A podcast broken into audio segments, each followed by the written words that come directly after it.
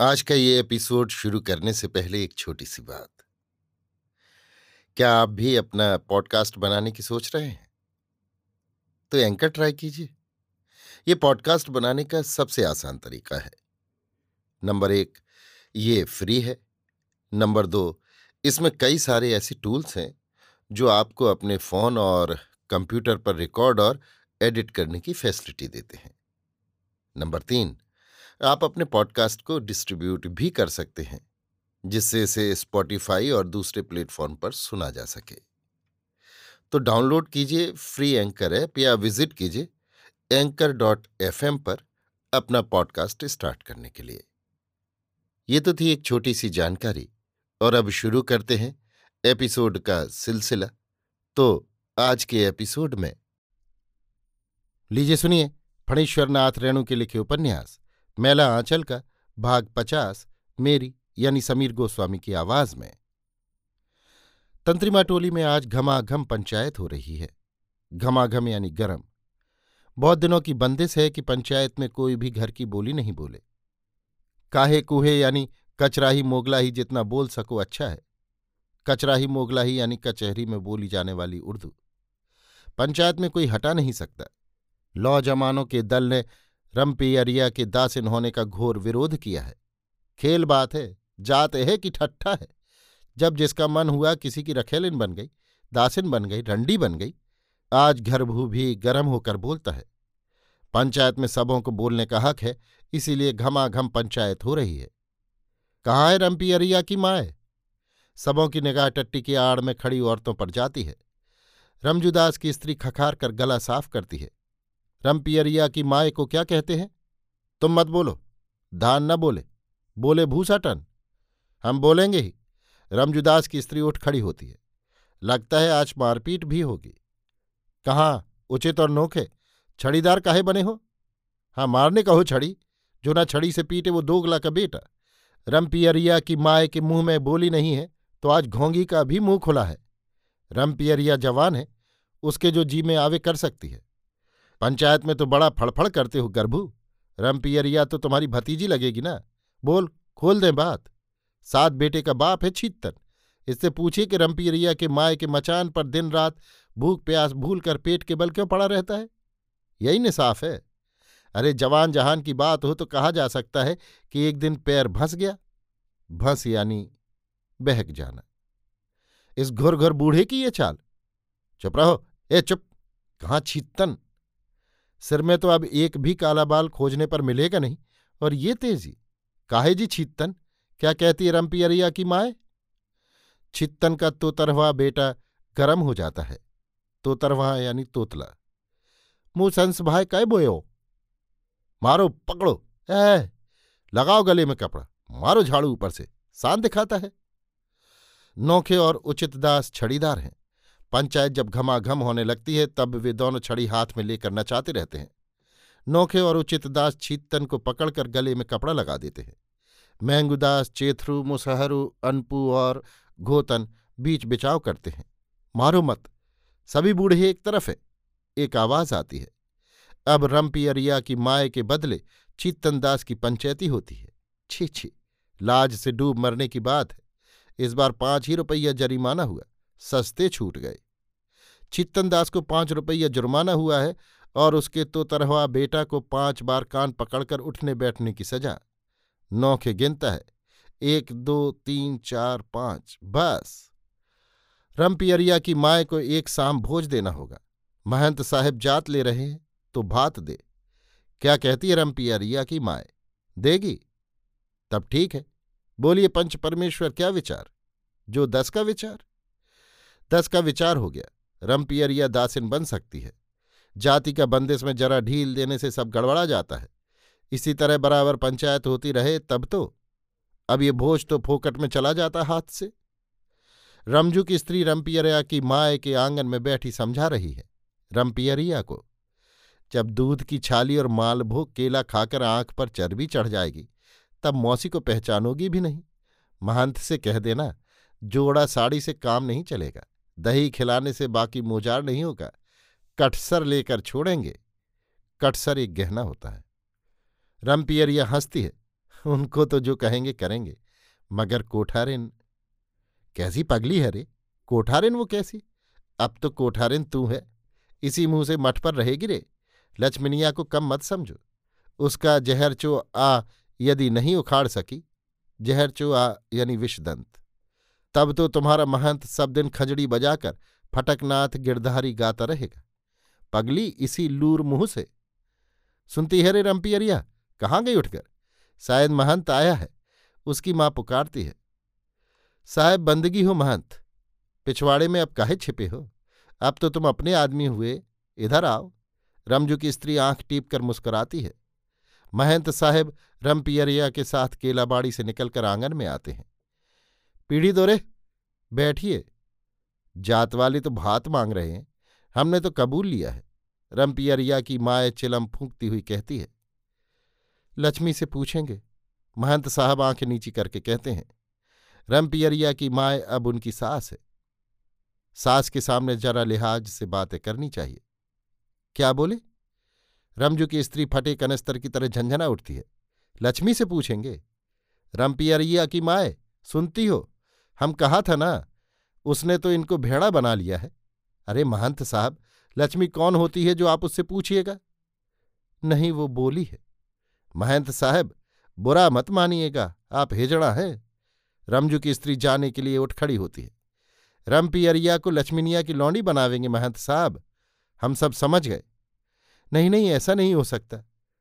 रमपियाड़ी जो कहेगी वही होगा। रामदास जी के दोनों हाथ जुड़ जाते हैं। रमपियाड़ी जो कहेगी, महंत साहेब, हर बात में अब कहते हैं, जाने रमपियाड़ी रमपियरिया क्या जानती है? लक्ष्मी कुढ़ जाती है। साल भर तो उसे मठ के नेम टेम सीखने में ही लग जाएगा। हाथ की सभी अंगुलियों को सही सही गिन भी नहीं सकती है और उसके पास जनमजूरी का हिसाब है। सतगुरु हो सतगुरु हो। जिस दिन से रंपियरिया मठ पर दासिन होकर आई है, लक्ष्मी का मुँह हाड़ी की तरह लटका रहता है। महंत रामदास सब कुछ समझते हैं। रमपियरिया को मजूरों की मजूरी का धान नापने को कहते हैं महंत साहब। नहीं जानती हिसाब किताब तो समझा दो। सिखावेगी, पढ़ावेगी तो कुछ नहीं, बस खाली लचकर झाड़ती रहेगी। मैं लचकर झाड़ती हूँ। सदगुरु हो, मुझे अपने पास बुला लो प्रभु। अरे अभी उसकी देह में एक मन साबुन धसो, तब कहीं उसके शरीर में प्याज लहसुन की गंध कम होगी। भोर को उठना सिखाओ। मुँह तो कभी धोती भी नहीं, बिड़ी पीती है। डोल डाल से आकर नहाती भी नहीं। डोल डाल यानी नित्य क्रिया। जूठे हाथ से बीजक उठाती है, मैं क्या सिखाऊं पढ़ाऊँगी? तुम क्या कहते हो? आंचल में चाबी लटकाए बिना कुछ नहीं सीख सकती। तो लो ना चाबी अपने भंडार की। मुझे चाबी लटकाने का शौक नहीं है। जानते हैं सदगुरु। लक्ष्मी झन से चाबी का गुच्छा फेंक देती है। महंत रामदास देखते हैं, ये तो सिर्फ़ गोदाम घर की चाबी है। संदूक की चाबी कहाँ है? चाबी काहे फेंकती हो?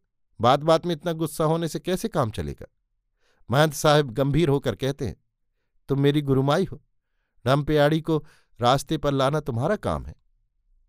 देह का मैल भी मैं ही छोड़ा दूँगी, कपड़ा मैं ही साफ़ कर दूँगी। दस दिन भी नहीं हुए हैं। गद्दी घर की दीवाल पर थूक खखार की ढेरी लग गई। गद्दी घर यानी बीजक और महंत के रहने का कमरा। अधजली बीड़े के टुकड़ों से घर भरा हुआ है, वो भी मैं ही साफ़ करूँगी। अब ये मठ नहीं, सुअर का खोहार है खोहार। तुम कुड़म्पियाड़ी के देह का मेल छुड़ाने के लिए कहेंगे। हम पागल नहीं तुम बाबू बालदेव की गर्दन का मेल छुड़ाओ। महंत रामदास क्यों छोड़ देंगे? सच्ची बात तो लोग अपने बाप के मुँह पर भी कह देते हैं। बालदेव जी का नाम मत लो। क्यों नहीं लेंगे? मठ को सुअर का खुहार बनाया कौन? मैंने बनाया है। हाँ तुमने बनाया है। मेरा भीतर जल रहा है, बात मत बढ़ाओ। भीतर जलता है तो मारकर ठंडा कर लो। मारपीट का नाम सुनकर बालदेव जी कैसे चुप रहे? हिंसाबाद का डर है। महंत साहेब कोठारिन जी शांति शांति से सब बात कीजिए। आहा कोठारिन रे कोठारिन। रमपियरिया को बचपन से ही झगड़ने की तालीम मिली है। वो किवाड़ की आड़ से निकलकर आती है और हाथ चमका चमका कर कहती है, रोज आध पहर रात को कोठारिन की कोठरी खुलती है। संदूक की चाबी कहाँ है? गोदाम घर में है क्या? सब तो बेंच बाँच कर छुट्टी कर दिया। लक्ष्मी के नथने फड़कने लगते हैं। लगता है किसी ने बाँस की पतली छड़ से उसकी पीठ पर शपाक से मार दिया। बारह बजे रात को कोठरी खुलती है। सब बेंच बाँच कर छुट्टी कर दिया। सतगुरु हो, किस पाप का दंड दे रहे हो प्रभु? रामदास, अपनी फेक सियारी का मुँह बंद करो, नहीं तो अच्छा नहीं होगा। फेक सियारी यानी लोमड़ी की एक जाति। क्या चाहते हो तुम लोग? संदूक की चाबी के लिए कलेजा ऐठ रहा है तो ले लो। लक्ष्मी संदूक की चाबी भी फेंक देती है। रमपियरिया अब गद्दी से बकर बकर कर रही है। अलबत्त बोल सकती है रमपियरिया लौंगी मिर्चा की तरह वो तेज है। उसकी बातें सुनकर देह लहरने लगता है। बात में भी ऐसा झाल। लड़ी मरे बरदा बैठल खाए तुरंग। दिन भर बैठकर महात्मा जी महात्मा जी कहता है, बालदेव, कभी एक लोटा पानी भी किसी पेड़ में दे तो समझें कि हाँ सुबह से शाम तक ऐना ककी ही लेकर महारानी सिंगार पटार करेगी। यहाँ कोई किसी का नौकर नहीं। मेरे देह में मैल है, मन में नहीं। ऊपर से तो घमकऊगा साबुन और चंपा चमेली का तेल लगाती हो भीतर। राम राम, रात भर मुँह में मुँह सटाकर सोने वाली, भोर में मुँह धोकर शुद्ध तो नहीं हो सकती। नट्टिन कसबिन रमपियरिया बड़बड़ा रही है। रमपियाड़ी, बेसी मत बोलो, सिर में दर्द हो जाएगा। रामदास जी कहते हैं, ऐसा जानता तो लक्ष्मीदासिन कुछ नहीं बोलती है। चुपचाप टकटकी लगाकर नींबू के पेड़ की ओर देखती है। रमपियरिया की एक एक बात तीर की तरह उसके मर्मस्थल में गुथ गई है। गम हुआ साबुन और चमेली का तेल। महंत सेवादास ने उसे यही एक बहुत खराब आदत लगा दी है। बिना साबुन के वो नहा ही नहीं सकती है। मन पवित्र ही नहीं होता है बिना साबुन के। केशरंजन तेल तो सिर दर्द के दिन ही अब लगाती है वो। महंत साहब जब पुरैनिया कचहरी से लौटते तो झोरी में तेल, साबुन, किसमिस, अखरोट और तरह तरह का फल मेवा ले आते थे। कोई भी नई चीज़ बिकते देखा, बस खरीद लिया। महंत सेवादास के साथ सभी तीर्थ कर चुकी है लक्ष्मी। क्या इसी नरक भोग के लिए? उसकी तकदीर ही खराब है। अब मठ में रहना नरकवास है। है छी छी, दस दिन हुए, प्रसाद जरा भी नहीं रुचता। पानी में मछली की गंध पहले ही रोज लग गई। सो अब पानी पीते ही कय हो जाती है। मठ पर आने के समय रमपियरिया की माए ने ठूस ठूस कर मछली खिला दिया था। सतगुरु सब कुछ करो, पंथ मत भ्रष्ट करना गुरु। वो कल ही अलग हो जाएगी मठ से। महंत साहेब उसके नाम से तीस बीघा ज़मीन और कलमी आमों का एक बाग लिख गए हैं। उस पर मठ का कोई अधिकार नहीं। सब एक सप्ताह में ही सतगुरु की कृपा से ठीक हो जाएगा।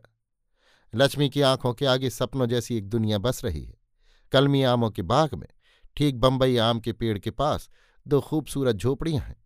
वो चरखा चला रही है। बालदेव जी बीजक बाँच रहे हैं। बालदेव जी, अब आसन तोड़िए। बालदेव जी लक्ष्मी के चेहरे की ओर भकर भकर देखते हैं। भकर भकर यानी अर्थभावहीन दृष्टि से देखना। जब वो लक्ष्मी की आँखों में खोते हैं, उनका चेहरा ठीक ऐसा ही अर्थभावहीन हो जाता है। आसन तोड़ना होगा? हाँ आसन तोड़ना होगा। यहाँ धर्म नहीं बचेगा। लक्ष्मी की आँखें डबडबा आती हैं। आरे जोगिया के नग्र बसे मति कोई। ओहो संतो जारे बसे सो जोगिया होई। डिम डिमिक डिमिक डिम डिमिक डिमिक। अभी आप सुन रहे थे फणीश्वरनाथ रेणु के लिखे उपन्यास, मैला आंचल का, भाग पचास, मेरी यानी समीर गोस्वामी की आवाज़ में।